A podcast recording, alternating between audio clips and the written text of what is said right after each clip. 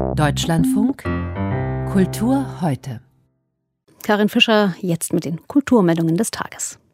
Der spanische Komponist Luis de Pablo ist tot. Er starb im Alter von 91 Jahren in Madrid. De Pablo gilt als der wichtigste zeitgenössische Komponist des Landes neben Cristobal Halfter und ist für Spanien etwa so wichtig wie Karl-Heinz Stockhausen hierzulande für die neue Musik.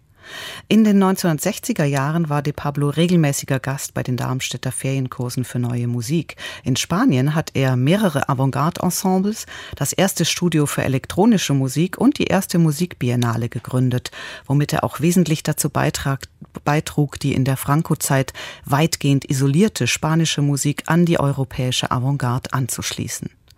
Er, richtet, er unterrichtete in Universitäten in den USA und Kanada und kehrte erst nach dem Tod Francos nach Madrid zurück. Musikkritiker beschreiben seine Musik als konkret, klar, konturiert und immer verständlich. Hier ein Ausschnitt aus seiner Komposition Prosodia.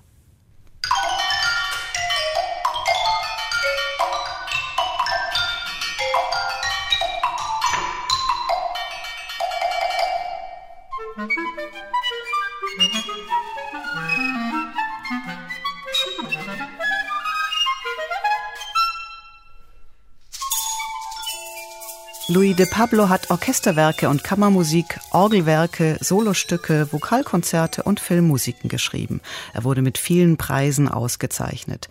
Seine letzte von sechs Opern, El Abrecartas, nach dem gleichnamigen Historienroman von Vicente Molina Fosch, wird im Februar im Teatro Real in Madrid aufgeführt.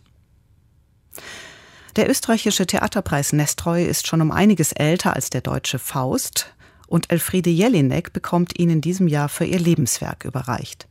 Die Liste der Nominierten ist lang, 41 insgesamt. Darunter sind auch die drei Protagonistinnen der Schauspielpremieren der Salzburger Festspiele. Lina Beckmann war Richard in Karin Henkels Richard the Kid and the King und Birgit Minichmeier und Bibiana Beglau standen sich in Schillers Maria Stuart gegenüber. Außerdem wird erneut ein Corona-Spezialpreis vergeben für kreative Regiearbeiten oder neue Formate, die während des Lockdowns entstanden sind. Am 21. November wissen wir mehr. Wir wissen noch nicht, welche Abenteuer Asterix und Obelix im neuen Band bestehen müssen. Wir wissen aber, es wird kalt. Die Reise führt ganz weit in den Osten. Sogar ein Zipfel Mongolei ist dabei, ins Reich von Steppennomaden. Hier gibt es Schnee, soweit das Auge reicht. Band 39 der erfolgreichen Comicreihe erscheint unter dem Titel Asterix und der Greif am 21. Oktober in rund 30 Ländern gleichzeitig und startet mit einer Auflage von 5 Millionen Exemplaren. Es ist der erste Band, der nach dem Tod des berühmten Asterix-Zeichners Albert Uderzo entstanden ist und Band 5 des neuen Teams Jean-Yves Ferry und Didier Conrad.